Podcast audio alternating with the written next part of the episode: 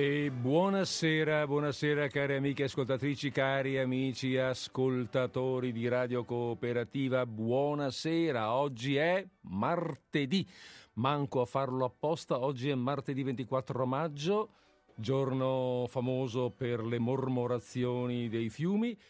Eh, questa è Radio Cooperativa, io sono Federico Pinaffo, questo è Disordine Sparso, davanti a me c'è Roberto Caruso. Buonasera, buonasera, buonasera carissimi, buonasera carissime. Si sente? Sì, si sente? Ho alzato si un momentino la mia voce perché sono, ho sempre il dubbio. Sì, si sente, ma forse, forse, mi stai guardando un po'. Un po' troppo. Un po' troppo. Ah, sì. Eh. Allora provo invece a non guardarti e a guardare questo bel microfono davanti a me che mi spinge a pensare cose birichine. Eh? Ma dai. Ecco, sì, sì, sì.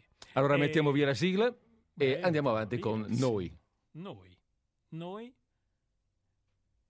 e no. con... Sì, con... E, e, con, eh, con... Il, e, con, l'autore che abbiamo scelto è oggi, naturalmente. Una grande sorpresa. Eh, beh, una, una chicca, sorpresa. diciamolo. Beh, più che una chicca è qualcosa di molto più solido che non una chicca. Una chicca ti viene da pensare a una cosettina così, un mm, po'. Eh? È una chicchera. È una chicchera, un, è un chiccone, non sì. so come dire, insomma. Anche perché ha un nome che non è proprio una chicca. È un nome impegnativo. È un nome impegnativo. È, è il... Come spesso sono i nomi tedeschi. Diciamo che sarebbe un tuo omonimo anche, Friedrich. Friedrich, è vero, è vero, è vero. Friedrich Dürrenmatt, Friedrich Dürrenmatt con la dieresi sulla U che eh, ci segnala Una pron- la, eh, mm. la umlaut, come la chiamano i tedeschi. A perbacco. Però lui non è tedesco. No, è svizzero. È svizzero. Svizzero. Svizzero. E Duremat, eh, tra le altre cose, nella sua produzione si distingue anche per la composizione di alcuni radiodrammi. Che cos'è il radiodramma?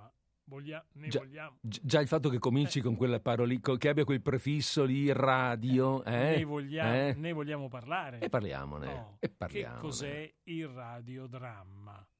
Radio più dramma. Quindi c'è qualcosa di drammatico nel senso di scenico, di teatrale, ma che viene esplicitato attraverso la radio. Quindi fatto costruito per la radiofonia e quale migliore occasione di essere qui ai microfoni di Radio Cooperativa per presentare qualcosa di eh, Friedrich Dürrenmatt, in particolare nella prefazione di Italo Alighiero Chiusano, caro il mio Pinaffo, ti farà piacere mm. apprendere che in Dürrenmatt quasi sempre il radiodramma entra in orbita.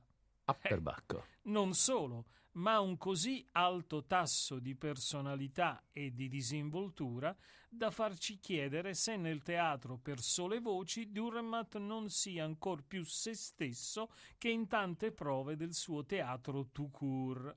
Sappiamo tutti, ad esempio, che vivido pittore e cartoonist sia l'autore elvetico. È straordinaria la bravura, ma è soprattutto virtù poetica, con cui Durremat, facendo scarsissimo uso di parole, ti evoca un quadro in movimento, un'atmosfera precisa e insieme buffamente o sinistramente surreale. Ti disegna una sagoma umana nel vivo del suo essere e atteggiarsi. Ebbene, tutto questo a teatro Durremat deve demandarlo, almeno in parte, allo scenografo, al costumista, al regista, all'attore.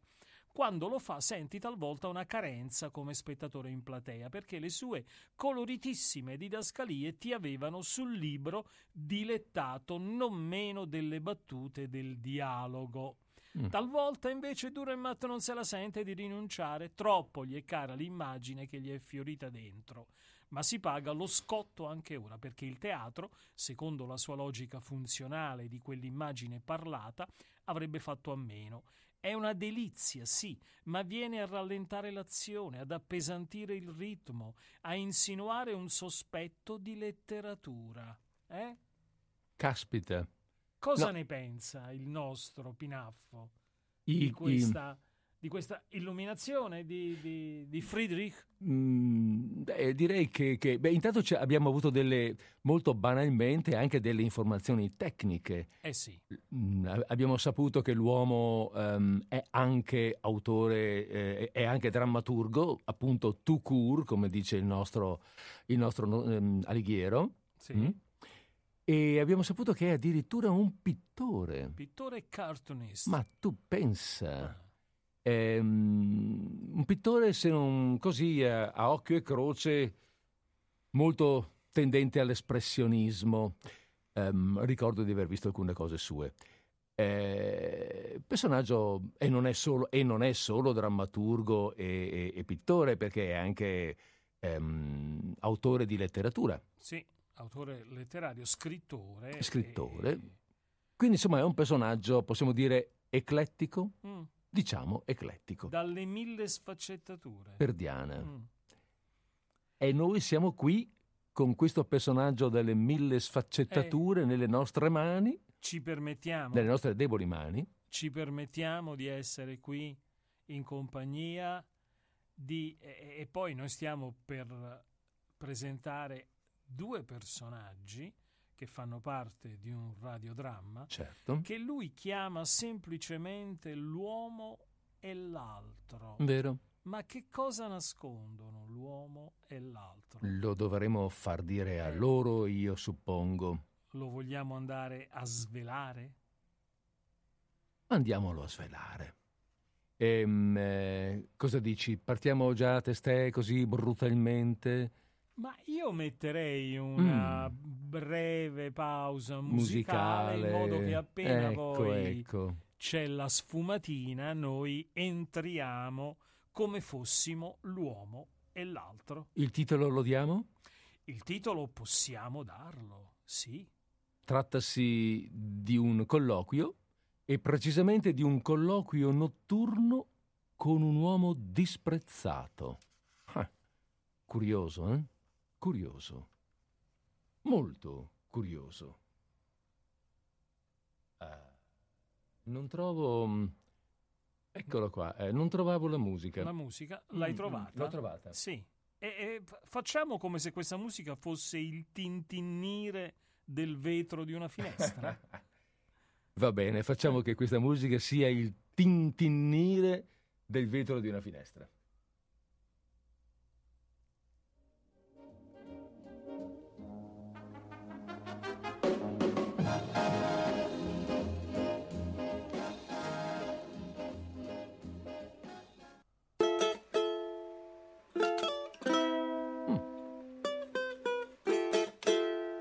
Voci dalle Dolomiti a Radio Cooperativa. Cos'è sta roba?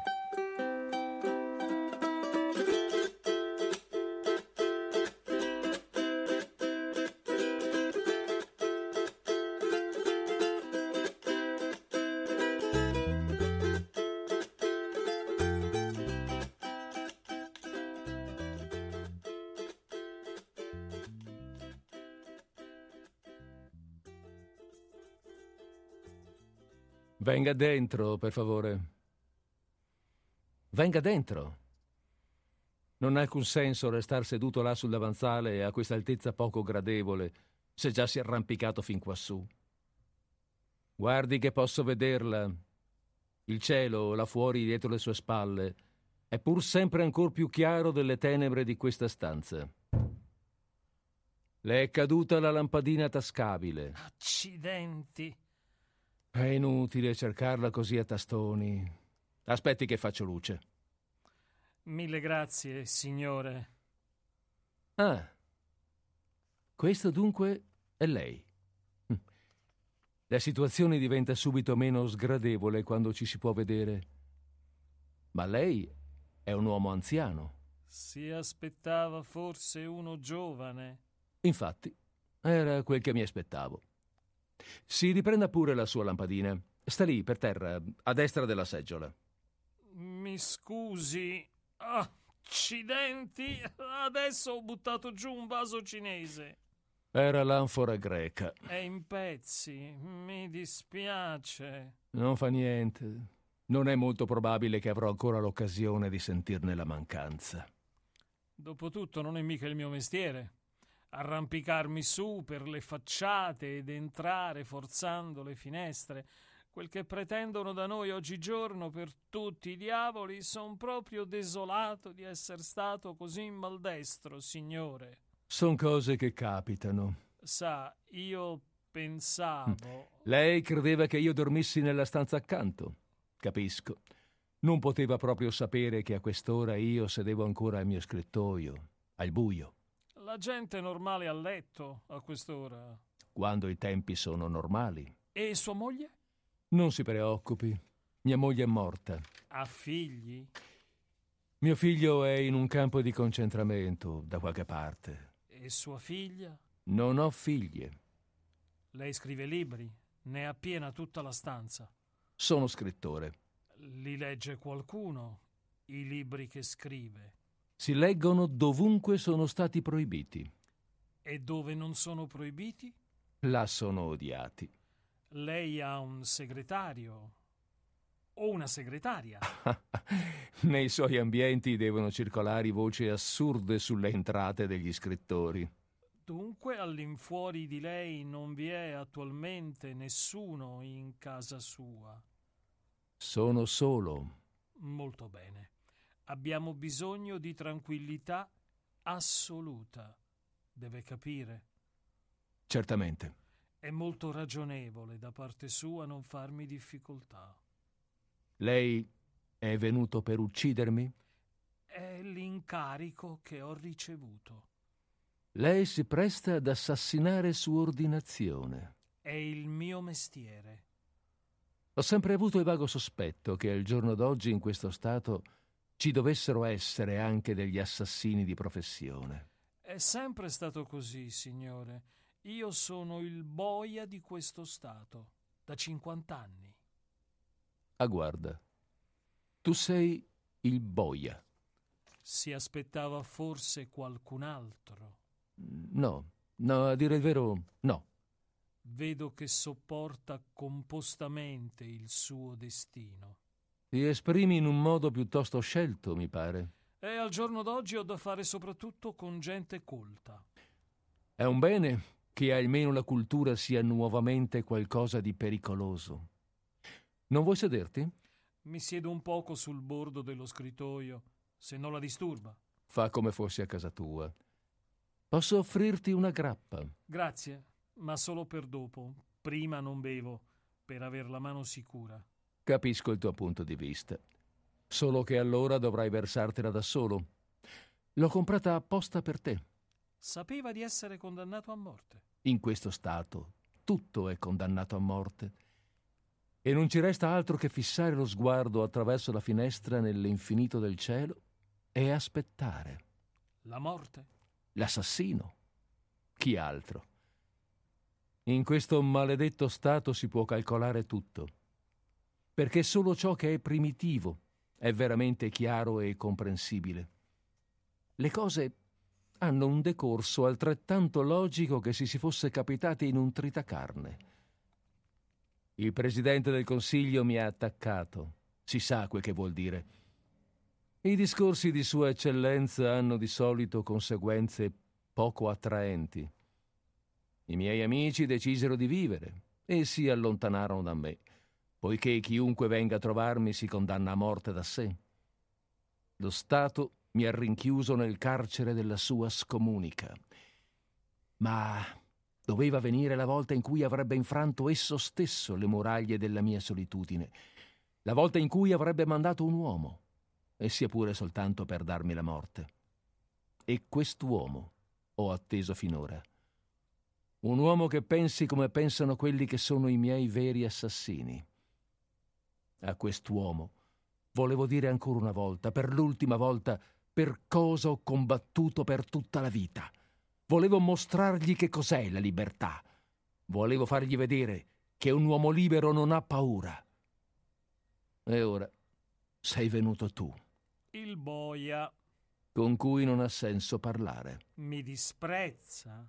E chi mai potrebbe avere stima per te? Il più spregevole degli uomini. Un assassino? Lei lo avrebbe stimato? Lo avrei amato come un fratello e come un fratello avrei lottato con lui.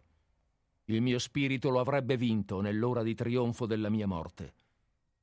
E invece adesso è venuto da me attraverso la finestra un funzionario che uccide e che un giorno riceverà una pensione per aver ucciso e potrà dormire sul sofà pieno come un uovo.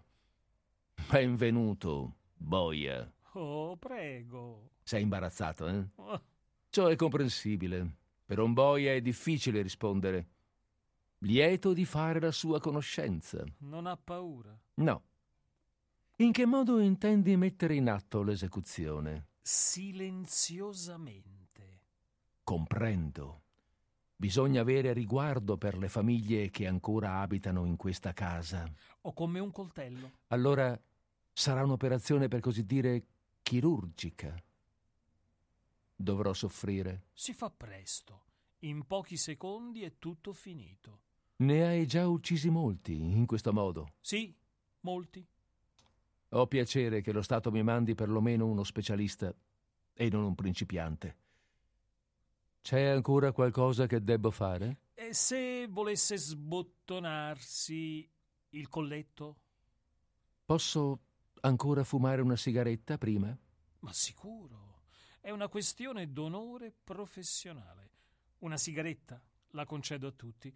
E poi non c'è neanche tanta fretta per l'altra cosa. Una camel. Ne vuoi una anche tu?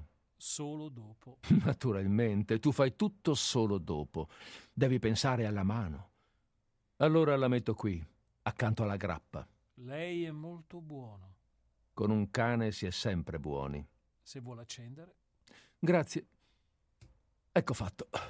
E anche il colletto è aperto. Mi dispiace molto per lei, signore. Già. Anch'io trovo la cosa piuttosto spiacevole. Eppure può dirsi fortunato perché tutto ciò avviene in forma così privata, nella notte. Ah, infatti. Mi sento proprio eccezionalmente privilegiato. Eh, lei è uno scrittore. E con ciò? Allora sarà certo per la libertà. Assolutamente. Tutti quelli che devo uccidere in questi tempi sono per la libertà. E che ne capisce un boia della libertà? Niente, signore. Appunto. Spegne la sigaretta? Non vuole più fumare? Sono un po' nervoso. Vuol morire adesso? Ancora. ancora una sigaretta, se posso. Fumi, fumi, fumi pure. I più fumano ancora una sigaretta e poi un'altra ancora. Ora sono inglesi o americane, prima erano russe o francesi. Posso immaginarmelo. Due sigarette prima di morire e una conversazione con te per giunta. È un'esperienza di cui non mi sarei voluto privare. Benché mi disprezzi? Ci si abitua anche a ciò che è spregevole. Ma adesso è ora di morire. Se vuole ancora accendere, signore. Grazie. E che tutti hanno un po' di paura, dopo tutto. Già, un po'. E si abbandona malvolentieri la vita. Quando non c'è più giustizia, riesce facile abbandonarla. Ma anche della giustizia. Son certo che non ne capirai niente. Niente, signore. Ecco. Non avevo assolutamente alcun dubbio in proposito. La giustizia. È una cosa di voi altri là fuori. Ecco quel che ne penso. Chi può capirci qualcosa? Voi ne avete continuamente una nuova. Sono 50 anni ormai che vivo nel carcere. Solo negli ultimi tempi, infatti, vengo mandato anche fuori, e solo di notte. Di tanto in tanto leggo un giornale, di tanto in tanto ascolto la radio, e allora sento parlare del frenetico corso degli eventi, dell'incessante declino e ascesa dei grandi e dei potenti, del passaggio fragoroso del loro seguito, della fine silenziosa dei deboli. Ma da me tutto resta sempre uguale. Sempre le stesse mura grigie, la stessa umidità che cola dalle pareti, la stessa macchia di muffa sul soffitto, che sembra quasi l'Europa nell'Atlante, la stessa marcia attraverso il lungo corridoio buio per uscire nel livido crepuscolo dell'alba. Sempre le stesse figure, pallide, in camicia e calzoni, che mi vengono condotte incontro, sempre la stessa esitazione quando mi vedono, è sempre lo stesso mio colpire su colpevoli e su innocenti, colpire, colpire come un martello, colpire come una scure alla quale non si chiede prima se vuole o no. Tu sei un boia. Sono un boia. E che mai può esservi di importante per un boia? Il modo in cui si muore, signore. In cui si crepa, vuoi dire? Ci sono delle differenze enormi. Quali sono queste differenze? È in certo qual modo l'arte di morire che lei vuol conoscere. A quanto pare è ormai l'unica arte che dobbiamo apprendere al giorno d'oggi. Non so né se si possa insegnare quest'arte, né se si impari. Vedo solo che alcuni la conoscono e molti altri no che tra quelli che vengono condotti da me vi sono degli incapaci in quest'arte e dei grandi maestri. Vede, Signore, forse sarebbe più facile per me comprendere tutto ciò se io sapessi qualcosa di più sugli uomini, come sono nella loro vita, che cosa mai facciano in tutto quell'enorme spazio di tempo fino a che giungono da me, che cosa significhi sposarsi, aver figli, far degli affari, avere un onore da difendere, manovrare una macchina, bere, giocare, guidare un aratro, far della politica, sacrificarsi per delle idee o per una patria, ambire al potere, in genere quel che fa l'uomo. Saranno buoni o cattivi, volgari o di valore, secondo come si è capaci di vivere o come risulta dalle circostanze, dalla nascita, dalla religione o dal denaro che si possiede, oppure a che cosa si viene spinti dalla fame.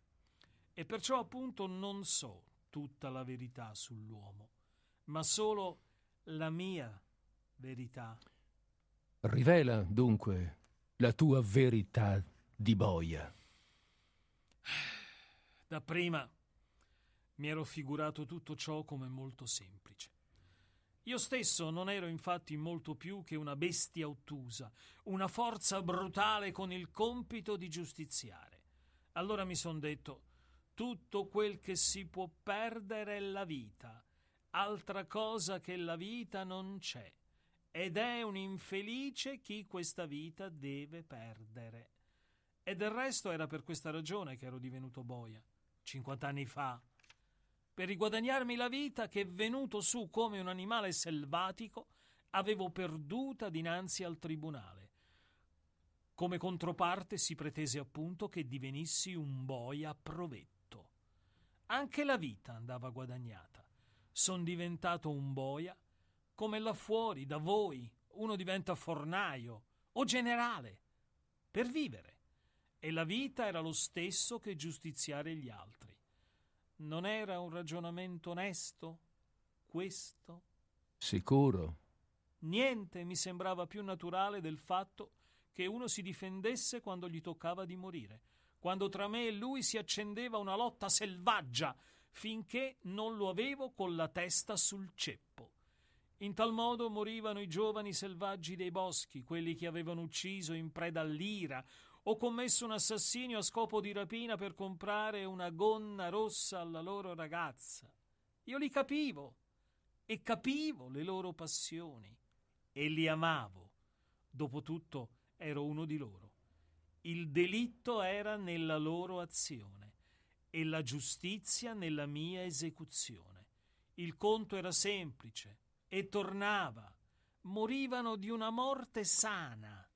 Ti comprendo E poi ve n'erano altri che morivano diversamente, benché a volte mi sembri che fosse dopo tutto quasi la stessa morte.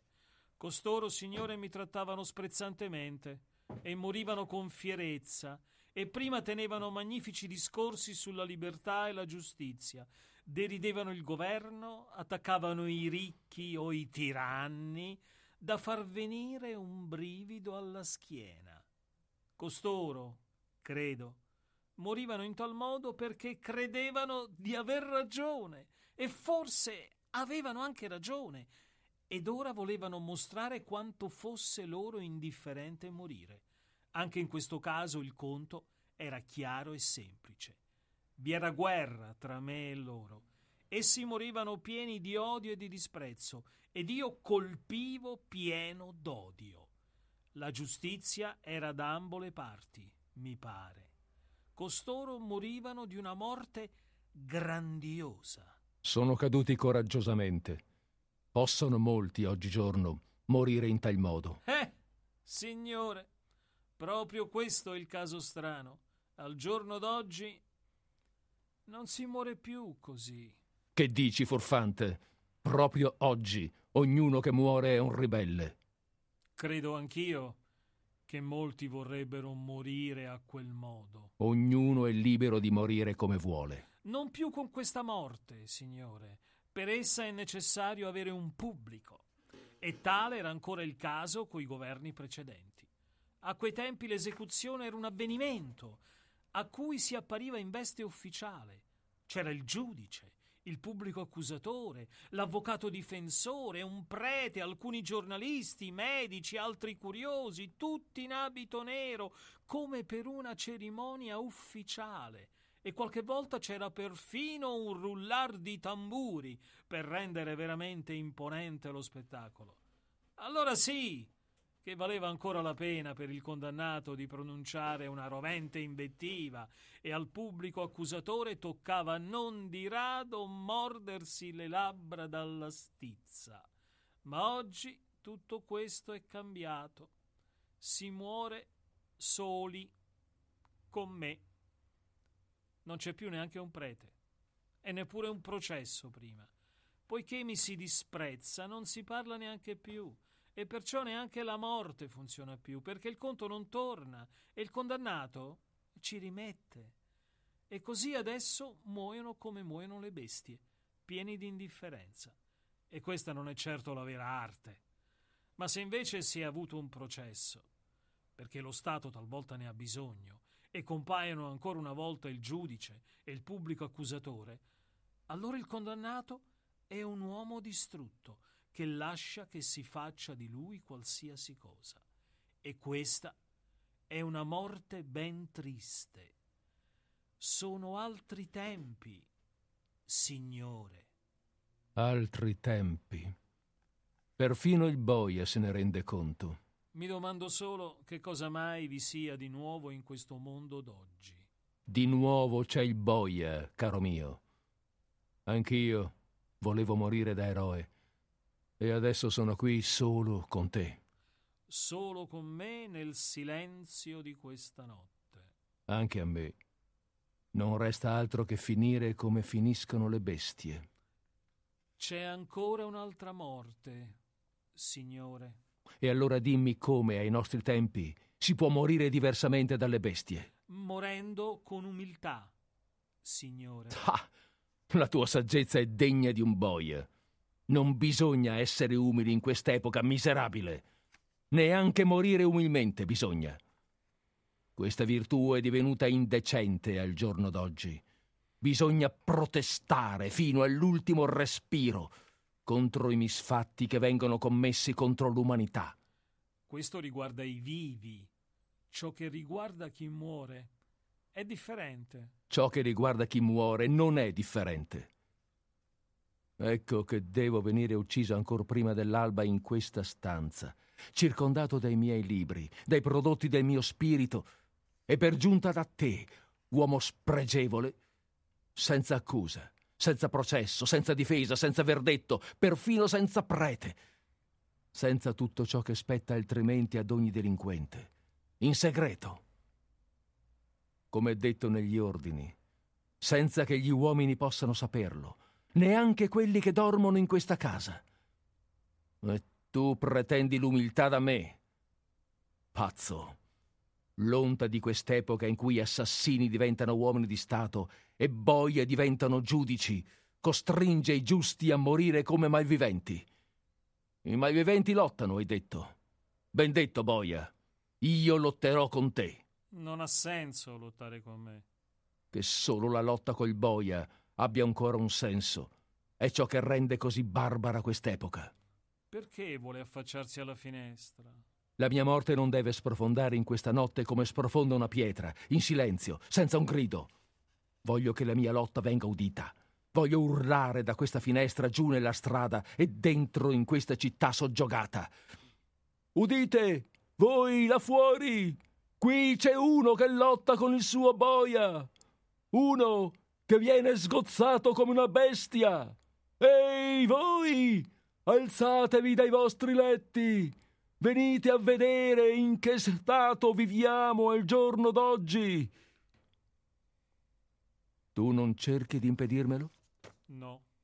Ma io ricomincio a urlare. Come vuole.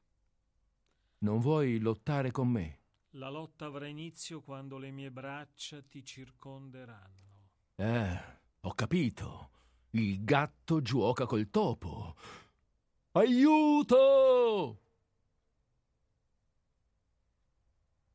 Non si sente alcun rumore per strada. È come se non avessi urlato. Non viene nessuno. Nessuno. Neppure in casa si sente niente. Neanche un passo. Urli pure un'altra volta. Non ha senso. Ogni notte c'è qualcuno come lei che urla nelle strade di questa città e nessuno lo aiuta. Oggi si muore soli. La paura è troppo grande. Non vuole rimettersi a sedere? Temo che non mi resti altro. Beva una grappa. Ah, fa bene quando ci si prepara a lottare con te. To, sporco cane! Fu! Lei è disperato. Ti ho sputato in faccia la grappa e tu resti impassibile. Niente può farti perdere la calma. Io non devo morire stanotte, signore. Il boia vive in eterno. Finora ho combattuto con le armi che son degne di un uomo, con le armi dello spirito. Ero un Don Chisciotte che muoveva con una prosa corretta contro una belva malvagia. È ridicolo. Adesso, già abbattuto e sbranato dalle sue zanne, mi tocca usare i denti per difendermi. Un gesto che ha altrettante prospettive di successo. Che farsa. Io lotto per la libertà e non possiedo neanche un'arma per sparare sul boia nella mia stessa casa. Posso fumare un'altra sigaretta? Non c'è bisogno che domandi, signore, dato che vuole lottare con me. Non posso più lottare. Non vi è costretto. Sono stanco. Tutti lo diventano, signore, prima o poi. Perdonami di averti sputato la grappa in faccia. È una cosa che capisco. Devi avere pazienza con me. Morire è un'arte ben difficile. Lei trema e le si rompono sempre i fiammiferi in mano. Le darò da accendere. Come le altre due volte. Proprio così. Grazie. Ancora questa. Poi non ti farò più difficoltà. Ormai mi sono arreso a te. Come gli umili, signore. Che vuoi dire? Niente più difficile da comprendere che gli umili, signore. Solo per riconoscerli ci vuol molto tempo. Dapprima li ho sempre disprezzati, finché ho riconosciuto che sono i grandi maestri dell'arte di morire. Quelli che muoiono indifferenti come bestie, si arrendono a me e lasciano che io colpisca senza difendersi. Anche gli umili lo fanno, eppure è diverso. Non è che si arrendano per stanchezza come gli altri. Dapprima pensavo è la paura che fa questo effetto ma proprio gli umili non hanno paura. Alla fine credevo di averne scoperto il motivo. Gli umili erano i malviventi che accettavano la morte come una punizione. Era solo strano che anche degli innocenti morissero in questo modo. Sapevo esattamente che l'ordine di colpirli mi era stato dato ingiustamente. Questo non arrivo a capirlo. Anch'io ne sono rimasto perplesso, signore. Che i malviventi potessero essere umili mi era comprensibile, ma che anche un innocente potesse morire così non riuscivo a capirlo. Eppure morivano anch'essi in quel modo, come se non si fosse commesso un delitto su di loro e la loro morte avvenisse a buon diritto. Per qualche tempo avevo paura quando ero costretto a colpire e mi odiavo addirittura quando lo facevo, tanto questa morte era assurda e incomprensibile. Il colpo che inferivo non aveva senso. Folli. Erano dei folli. A che serve una simile morte? Quando si è davanti al boia è indifferente quale atteggiamento si prenda. La partita è ormai perduta. Non credo. Sei modesto, boia, ma oggigiorno sei il vero vincitore. Posso solo dirle quello che ho appreso da coloro che morirono innocenti e umili, signore. Ah sì? Tu impari anche dagli innocenti che uccidi. Questa sì che è una cosa pratica. Non ho dimenticato nessuna delle loro morti. Devi avere una memoria formidabile. Non penso ad altro. Che cosa ti hanno insegnato gli innocenti e umili? Ciò che io posso vincere e ciò che è invincibile. Il tuo potere ha un limite. Che c'è? Tu esiti? Se siamo caduti così in basso che ormai a filosofare siano solo i boia, allora parla. Il potere che mi è stato dato, Signore, e che esercito con le mie mani, col semicerchio argenteo della scure che cade, col lampo del coltello vibrato nel fondo della notte, o col morbido laccio che poso intorno ad un collo, è solo una piccola parte del potere di coloro che fan violenza agli uomini su questa terra. Ogni atto di violenza si equivale e perciò il mio potere è anche quello dei potenti. Quando uccido, sono essi che uccidono per mano mia. Essi sono in alto ed io sono in basso. I loro pretesti sono svariati, vanno dai più spirituali e sublimi ai più volgari. Io non ho pretesti. Essi muovono il mondo io sono l'asse immobile intorno a cui gira la loro ruota terribile. Essi dominano e sul fondo del loro terrore il mio volto silenzioso. Nelle mie mani rosse di sangue la loro potenza trova la sua forma ultima, come il pus si raccoglie in un ascesso. Io esisto perché ogni violenza è male.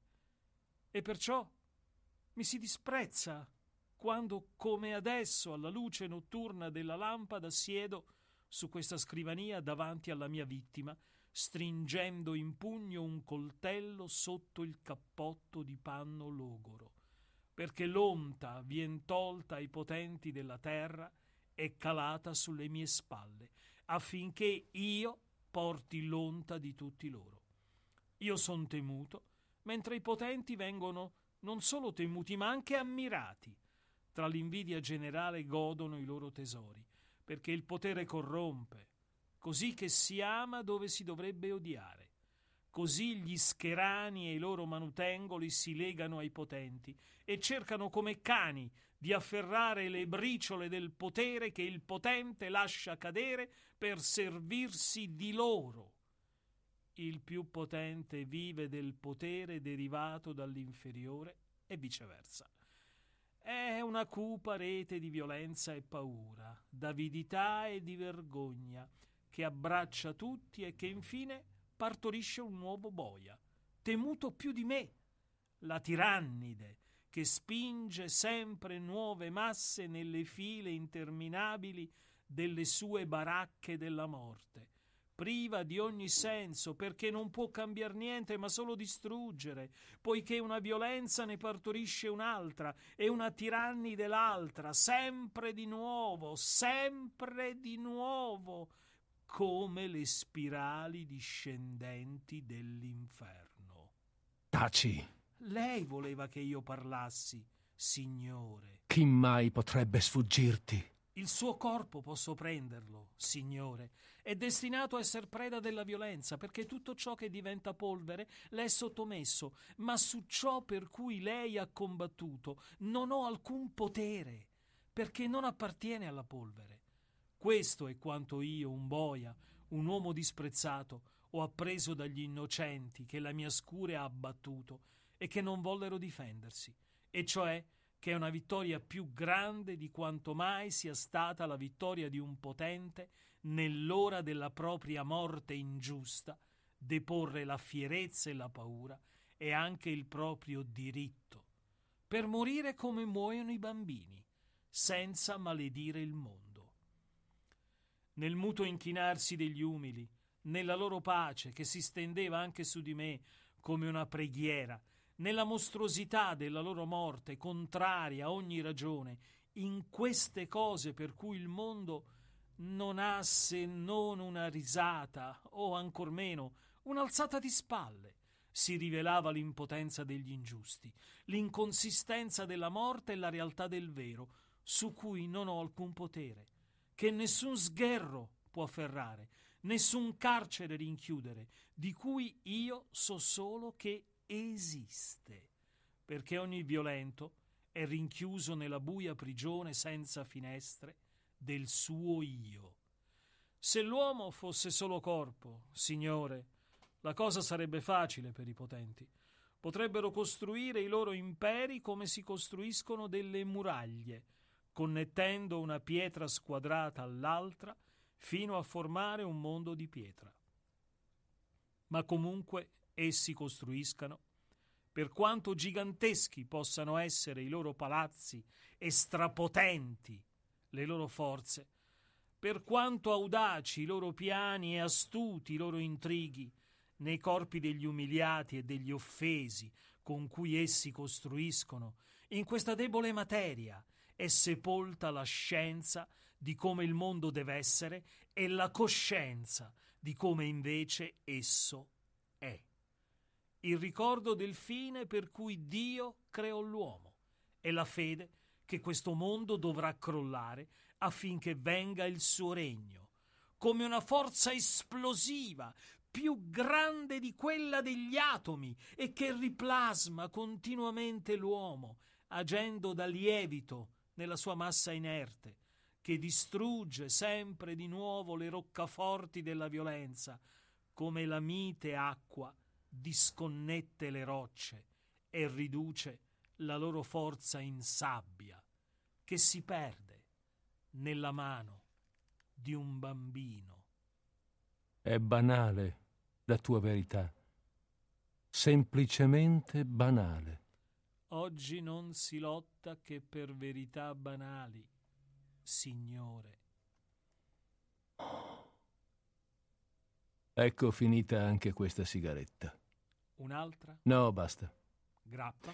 No, neanche. Allora? Chiudi la finestra. Fuori passa il primo tram. Fatto, signore. Volevo parlare di cose sublimi al mio assassino. Ed ecco che il boia ha detto a me cose assai semplici.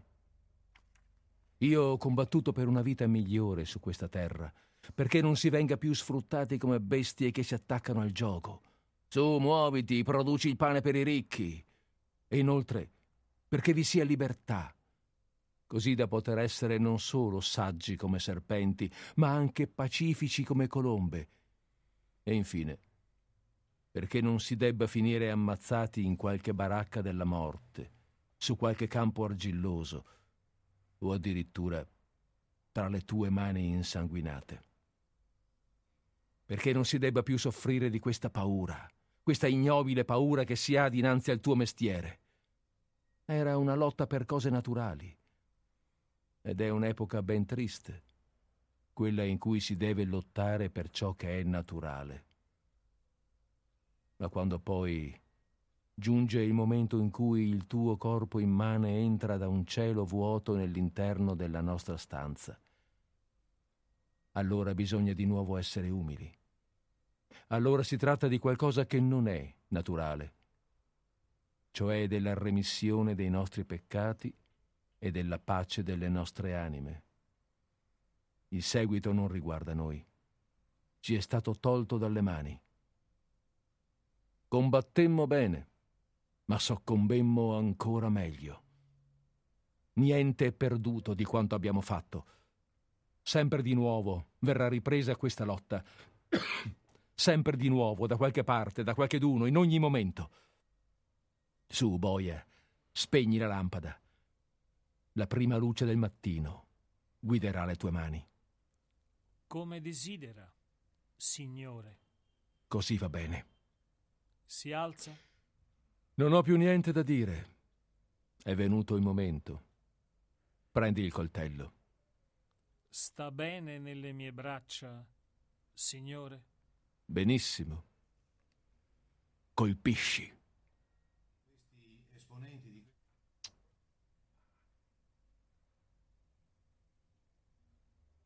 E qui il boia colpisce la sua vittima.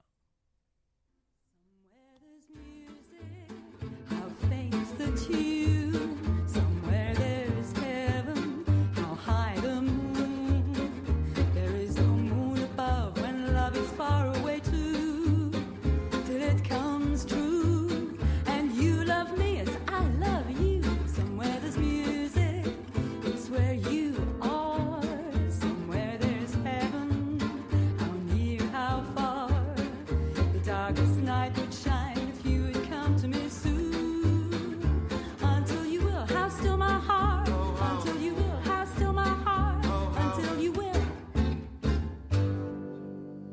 How high the moon. One, two, one, two, three, four.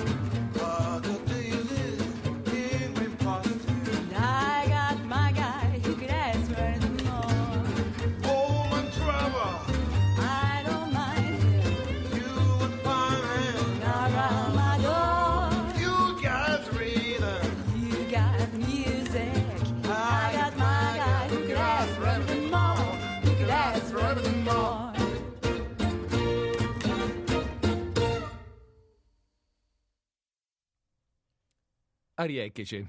Eccoci. E dopo, sì, ehm, chissà come sta adesso l'uomo. Beh, l'uomo sta, eh, sta, ecco, eh. è l'altro che ci dovremmo chiedere.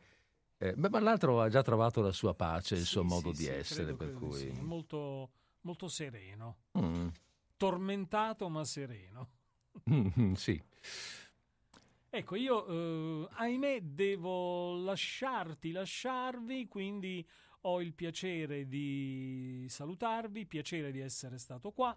Ci vedremo in un prossimo, anzi io credo giovedì che mi tocchi, deve essere il giovedì sì di Teatro Agitto, quindi mi, mi confermi da, E adesso, da guarda, palinsesto. verifico palinsesto. Sarebbe giovedì 26 alle dici- giovedì 26 c'è Teatro Agitto, infatti. e quindi ci, ci sentiamo gio- giovedì. Intanto io devo andare perché in sede di Abracalam, eh, dicevo al buon Federico, mi aspettano niente poco di meno che eh, Dulcinea del Toboso e Don Chisciotte della, della Mancia. Mancia. E i nostri ascoltatori li conoscono Eh, bene di perché qualche anno, f- non mi ricordo, tre, tre anni fa mi pare, abbiamo dedicato una decina, dodici di trasmissioni proprio alla lettura di brani dal Don. Chisciotte. Quindi sarebbe ora di rinverdire. Ah, per, Bacco, per, un Eh. certo- per certi aspetti, why not? Buona serata. Va bene. Buona serata a tutti. Grazie, grazie Roberto, ciao e arrivederci. Bene, allora abbiamo salutato il nostro amico Roberto Caruso che vi risaluterà giovedì prossimo e noi restiamo qua invece.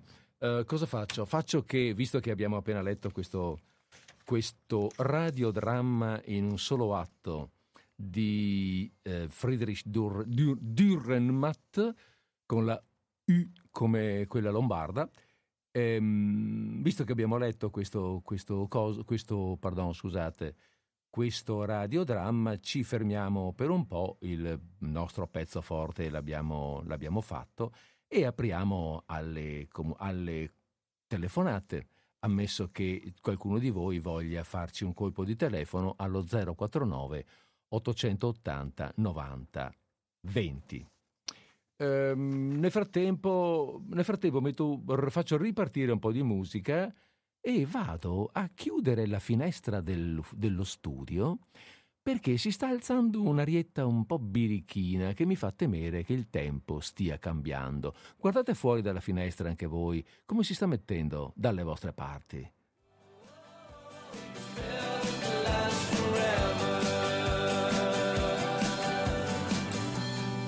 I said I wish it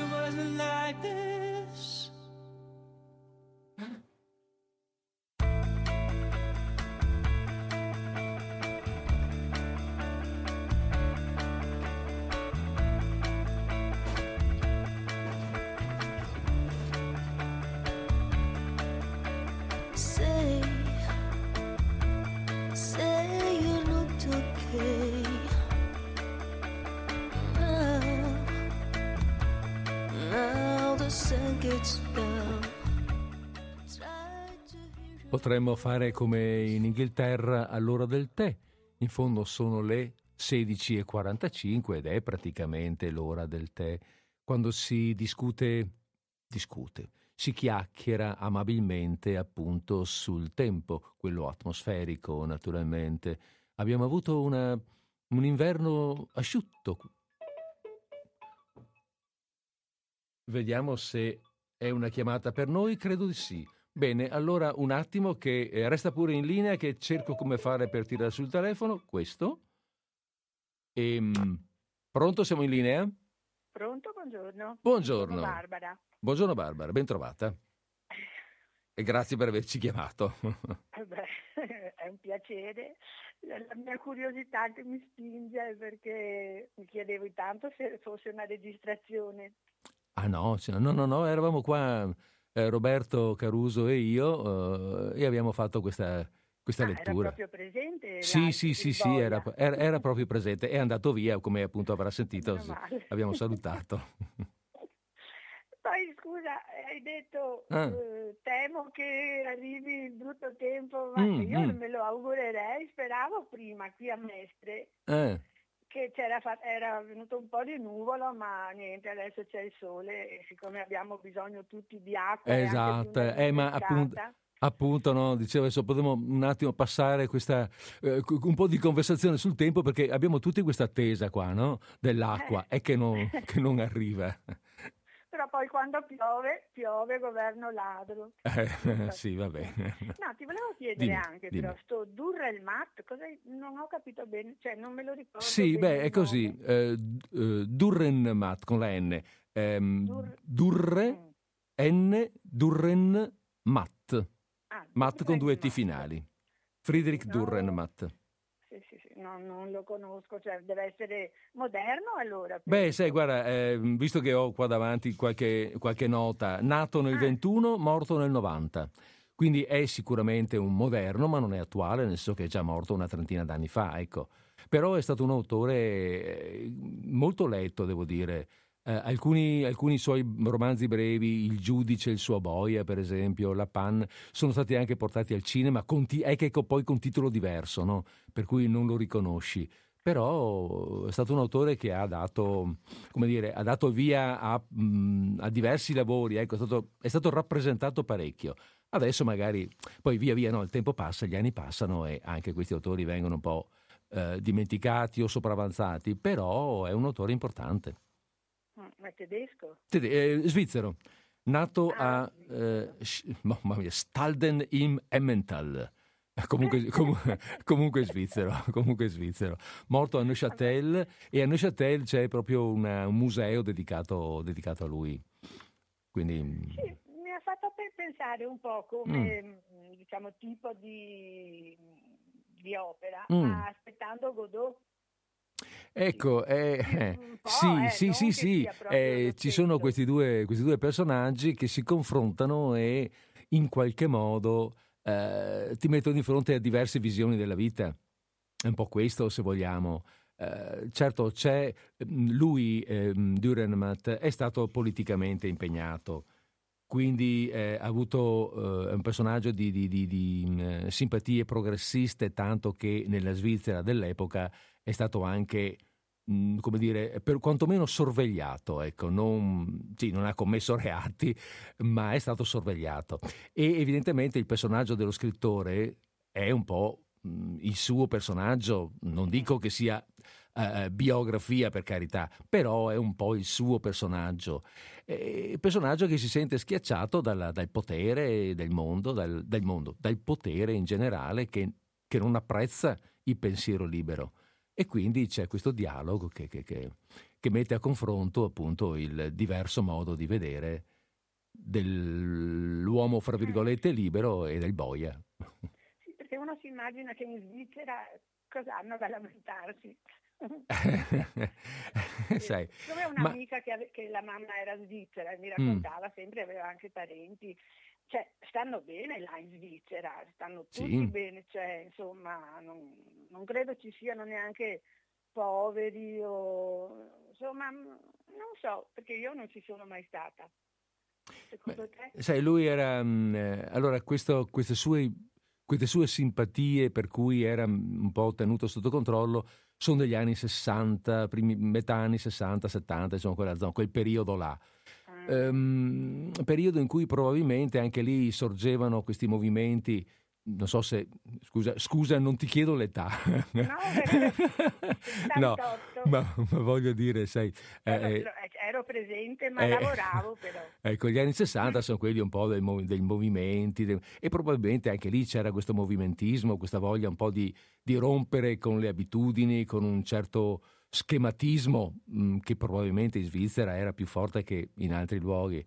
E lui, appunto, facendo parte di questi movimenti, eh, sicuramente è stato un po' tenuto, fra virgolette, d'occhio. Ecco. Poi di più non so, perché non ho, non ho grandi notizie, ho soltanto così un po' di biografia di massima, insomma, tanto per, per descrivere un po' il personaggio, ma non tanto per entrare proprio nella- nello specifico. Però questo è un po' il, il personaggio.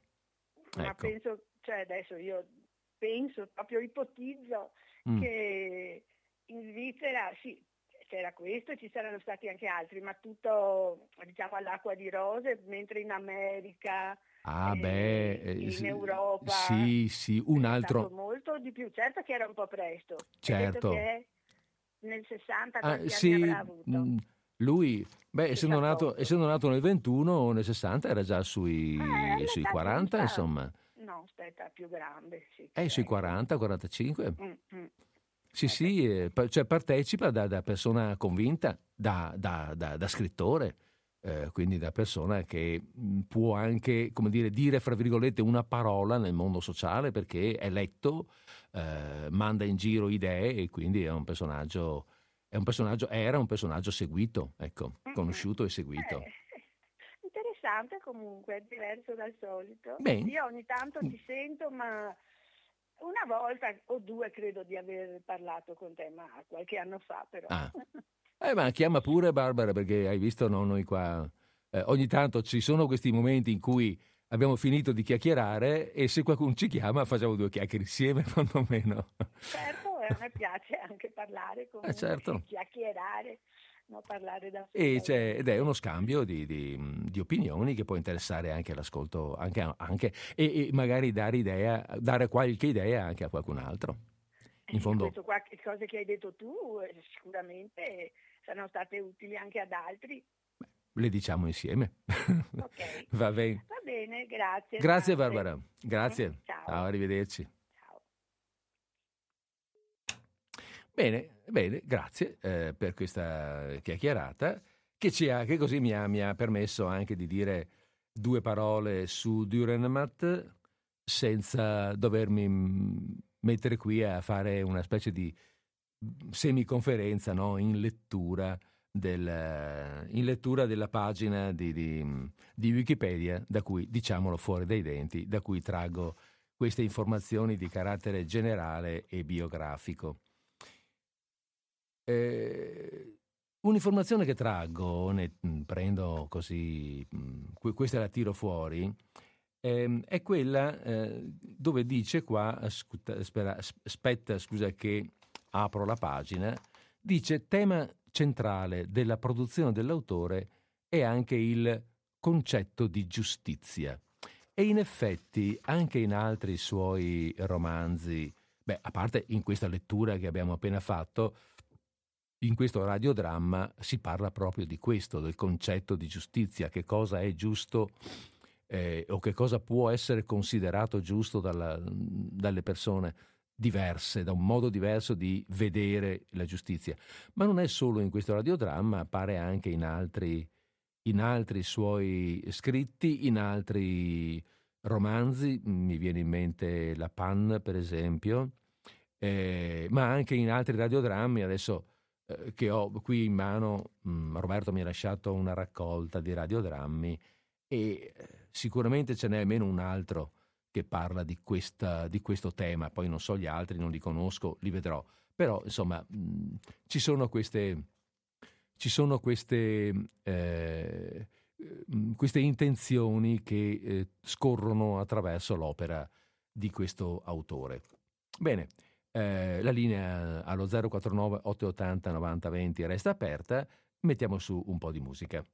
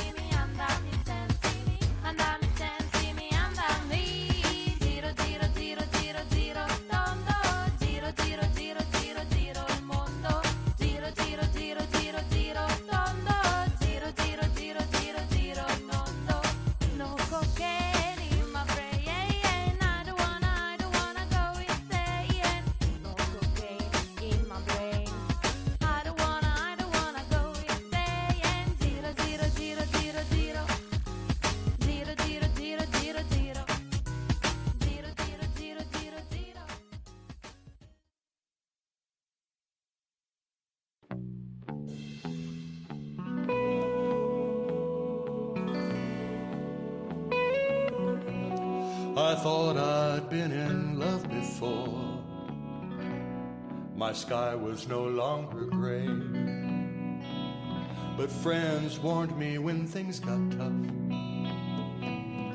she would turn and she'd run away. You know it took a while, but I finally realized what I thought was a broken heart was mostly my injured pride. I knew just what to do. I came back from the other side of the blues. So I've been down this road before, and I found my way back again. But this time it's different. Find my way back again. You know it's been a while, but it still hurts like yesterday. Torniamo ancora un pochettino a noi eh, per fare anche un'altra piccola osservazione. Beh, la farei ancora sull'autore. Eh, abbiamo già accennato prima il fatto che eh, sia stato anche pittore. Ehm, non, è l'unico, eh, non è l'unico scrittore che ha affiancato a questa sua attività anche quella del dipingere. Però, ehm, però ecco, mentre per qualcuno magari c'è stato anche il dubbio se di sentirsi più pittore o più eh, scrittore, Duran Matt no, rimane, eh, prepo- mm, rimane prevalentemente scrittore. Le sue opere eh, di, di grafica sono, beh no, ha varie opere in realtà, sia di grafica che di eh, pittura vera e propria, cioè pittura a olio. Eh, la pittura a olio eh, è di matrice piuttosto, come dire, espressionistica, molto tedesca. Eh, bisognerebbe andarli a vedere, evidentemente non, è, non, non- non ve li saprei, come, non ve li saprei descrivere. Ma se vi capita di, per esempio, avere sotto mano, la poss- se avete la possibilità di accedere a, a- a internet, metti caso, scrivendo Durrenmatt sul eh, motore di ricerca, si va un po' a vedere questo personaggio e si anche, si possono vedere anche alcuni suoi dipinti molto particolari, molto, molto curiosi. Mio, la mia nota che ho sotto mano dice questo. La leggo perché, eh, perché una, mm, eh, mi, mi- mi ispira una curiosità alla quale però non, non so dare risposta e quindi non, eh, la butto lì come una curiosità in più anche per, eh, per gli ascoltatori. Dice i suoi dipinti si rifanno soprattutto a motivi mitologici o religiosi, come ad esempio il Minotauro o la crocifissione o la Torre di Babele. La pittura risente dell'influsso degli espressionisti, ma questo lo avevamo detto. Allora, questo fatto che la sua pittura eh, senta di motivi religiosi, eh, il richiamo al un richiamo a, a- a motivi superiori all'aldilà anche e al il richiamo divino che abbiamo trovato anche nel testo precedente mi fa pensare a quale potrebbe essere stata, perché non è irrilevante, il eh, rapporto di Dürrenmatt con la religione. Non lo so, non lo conosco, non è scritto, quindi non, non ho approfondito. Però è interessante perché poi anche questo, eh, il, sen- il senso religioso o meno, un senso religioso c'è, ma non riesco a cogliere ecco, se è un senso religioso veramente sentito o di veramente, o meglio, vissuto o magari vissuto come eh, ricerca. Ehm, perché anche questo coinvolge l'autore in una, ehm, in una tematica, in una poetica eh, che evidentemente diventa riconoscibile, diventa molto, molto personale, insomma, molto eh, legata alla sua figura. E poi, e poi, vabbè, insomma, abbiamo fatto soltanto le 5 e qualche minuto, quindi ancora un po' di musica. Mm, poi magari facciamo due parole ancora sul concetto del radio, sull'idea del radiodramma, di cui mi piacerebbe anche parlare e di cui mi piacerebbe conoscere anche la vostra opinione, cioè cosa ne pensate dell'idea del come funziona il radiodramma. Ma intanto sentiamo un po' di musica. Most exotic stranger who's in sudden danger. There was a fire in your eyes, bluer than the skies, though your heart was like a stone, and your fortune so unknown. You are unshakable of face, your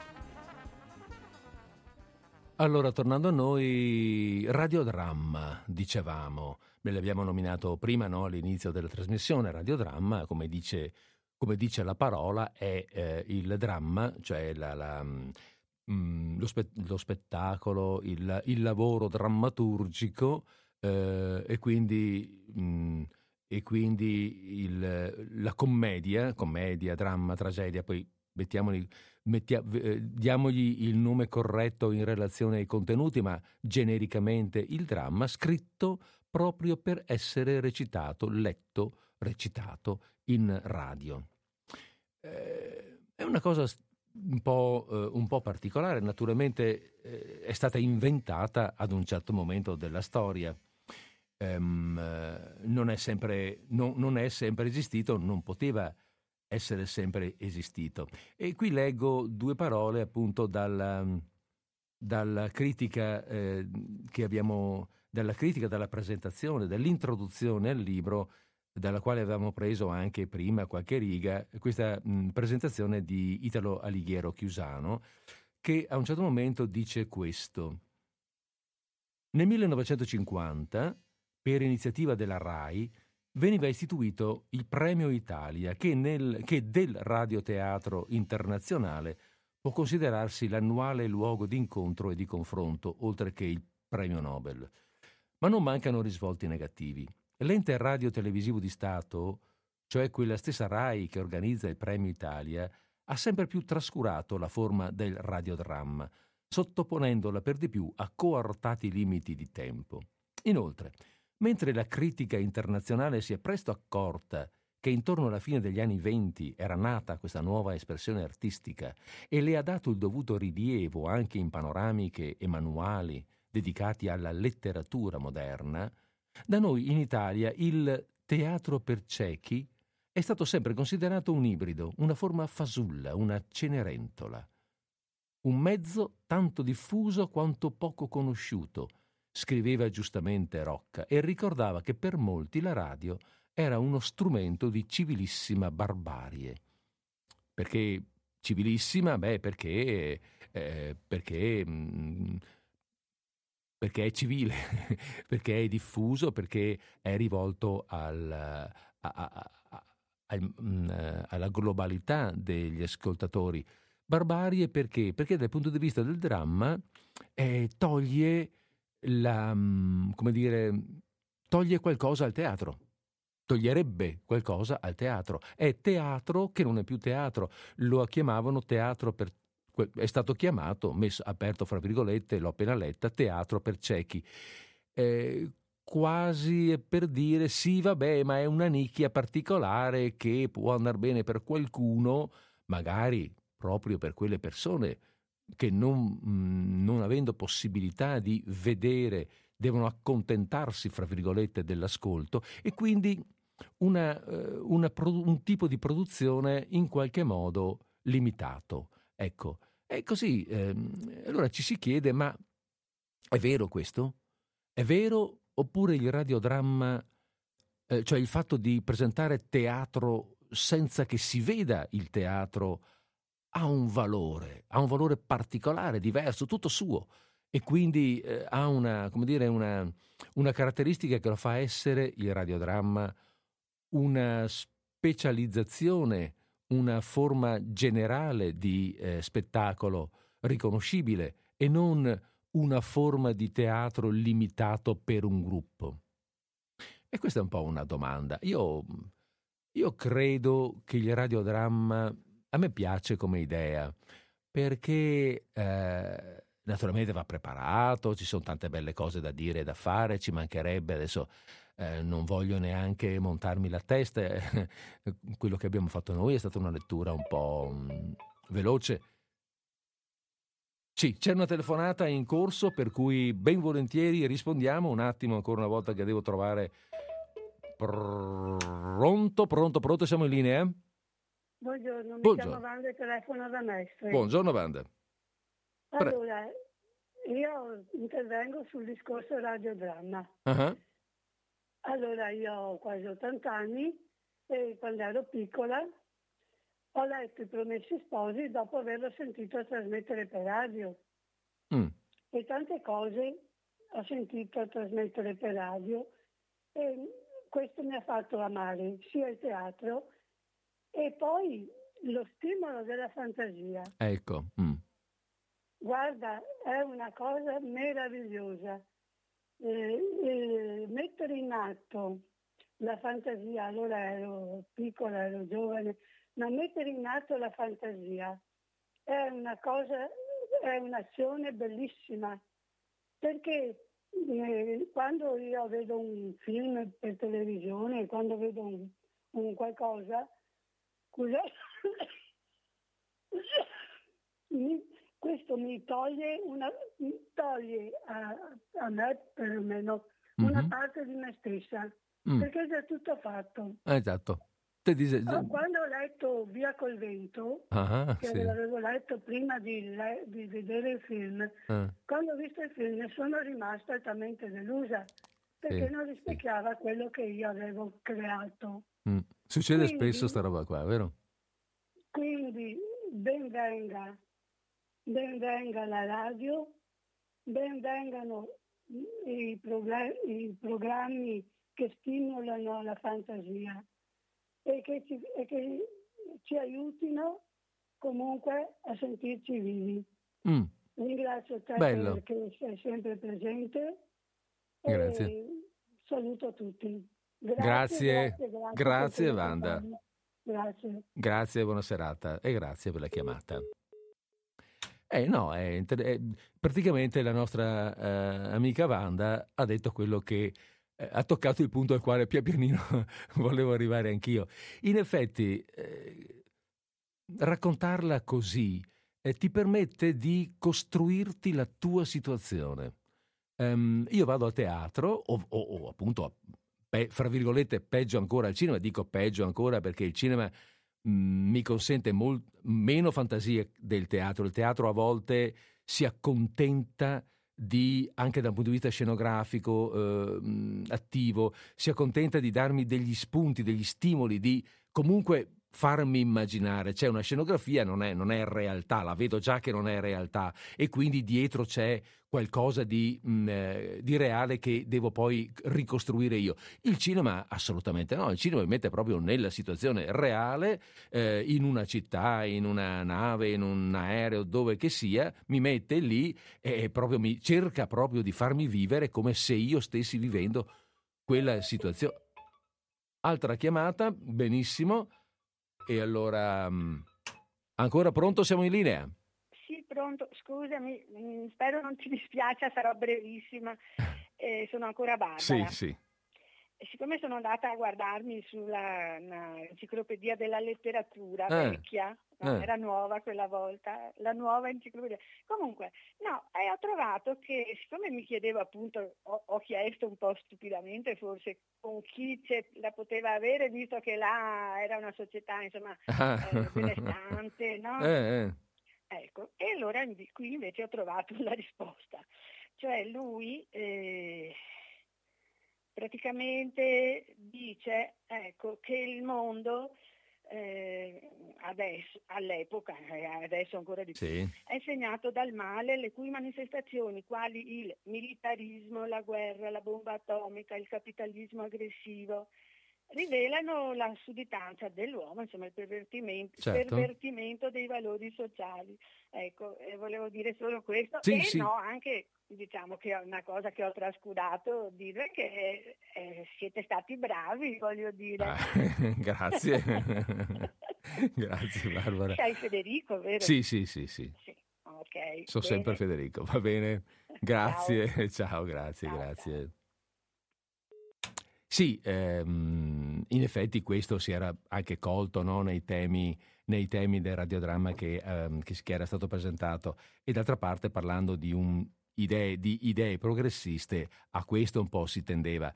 Ehm, comunque, scusa, tornando un attimo, così volevo finire questo, questo mia, queste due parole su come io la vedo ecco, col, col radiodramma. Ehm, sì, dire, stavo dicendo appunto che concordo molto con quello che diceva Wanda, perché anche a me sembra che il radiodramma abbia questa opportunità in più. Eh, ti lascia sedere lì e ti lascia immaginare la situazione, te la vedi tu. Certo, eh, ci devono essere all'interno, l'autore deve avere l'abilità di crearti un attimo la situazione. E se ricordate, all'inizio eh, del- di quello che abbiamo appena letto, eh, questo è un esempio, eh, ce ne possono essere mille altri, bisognerebbe, andarli a vedere tutti quanti, ma, ma per esempio dice, eh, si sente lo scricchiolino della finestra e poi comincia a dire cosa fai lì sulla finestra? Vieni dentro, guarda che ti vedo, ti si vede stagliato sul- su- su- eh, sul- sull'ombra perché qui è più scuro, fuori è più chiaro, quindi ti si vede l'ombra, sta bien dentro, no?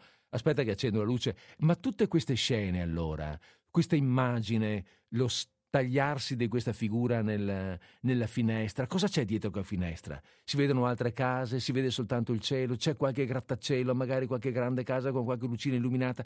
Beh, quello tutto compete a noi. Se noi ci sediamo, ci lasciamo un po' andare al racconto e se il racconto è fatto bene, ovviamente, ehm, queste cose fanno- diventano nostra creazione e danno la, su- loro buona parte di soddisfazione. E secondo me, oltre a dare soddisfazione, danno anche, come dire, mh, eh, non so, aiutano, ecco, aiutano a tenere sveglia la fantasia, a tenerci attivi, a, a- a- vedere un po' più in là. Quindi mh, io darei della, della nobiltà eh, al, al radiodramma maggiore di quella che ehm, qualcuno ehm, gli ha riconosciuto. Anche perché, fra l'altro, eh, autori che si sono dedicati al radiodramma beh, non sono, a parte appunto, adesso qui abbiamo appena nominato Dürrenmatt, che è stato un importante eh, autore di letteratura del Novecento. Ma, eh, ehm, ma poi altri come Beckett, eh, Beckett eh, insomma è uno dei, dei grandi drammaturghi del Novecento, Brecht, Miller, Arthur Miller, ehm, Ionesco, Dylan Thomas, cioè eh, molti autori che hanno scritto che sono stati presenti, che sono stati forti nel- e che hanno segnato in qualche modo eh, la letteratura del secolo scorso, la letteratura e la drammaturgia teatrale del secolo scorso hanno poi scritto anche per la radio, volutamente, esplicitamente per la radio. È che eh, probabilmente, perlomeno da noi in Italia, il radiodramma non è, eh, non è così rappresentato. Qui c'è un forte rumore. Eh,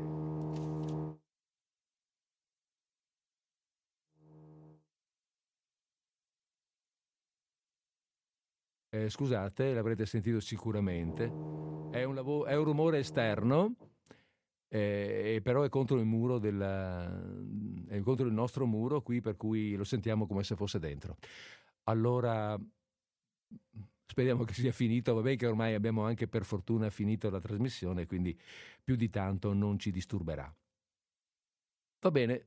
eh, mi ha, mi ha- mi ha, eh, come dire, portato un po' fuori dalla, da- da- dalla logica sto, sto- sta vibrazione. Suppongo che stessero lavorando con un, ehm, eh, con un trapano contro il muro perché diversamente non saprei come spiegarlo. Poi quando esco do un'occhiata e magari la volta prossima ve lo dico. Ah, la volta prossima a proposito, vi informo.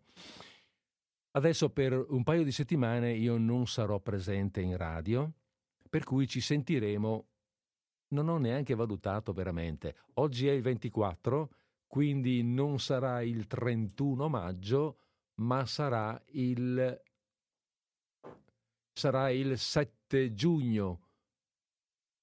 Il- no, scusate, oggi è il 24, non sarà il 7, no, non sarà il 7 giugno, giustamente perché sono due settimane, sarà il 14 giugno prossimo- la prossima diretta, ma naturalmente il, eh, il buco, l'assenza sarà coperta da, eh, immagino, due registrazioni. Ahimè, ahimè.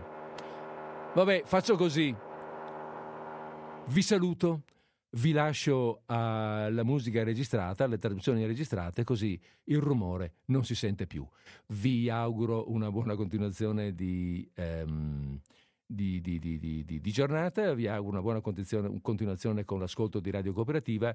Per quanto ci riguarda, ci sentiamo in diretta mh, al- l'ho appena detto, il 14 di giugno, ma eh, il, il 31 e il 7 di giugno, il 31 maggio e il 7 giugno, c'è comunque, immagino, una registrazione. Cercherò di chiedere che venga messa una registrazione non troppo vicina, in maniera che magari non vi ricordate benissimo quello che è stato detto. Facciamo qualcosa di, di come usa d'altra parte, insomma. Qualcosa così, di compagnia, di accompagnamento comunque. Bene, allora mm, buona serata, buona fine di giornata, buona fine di, di settimana e a risentirci quanto prima.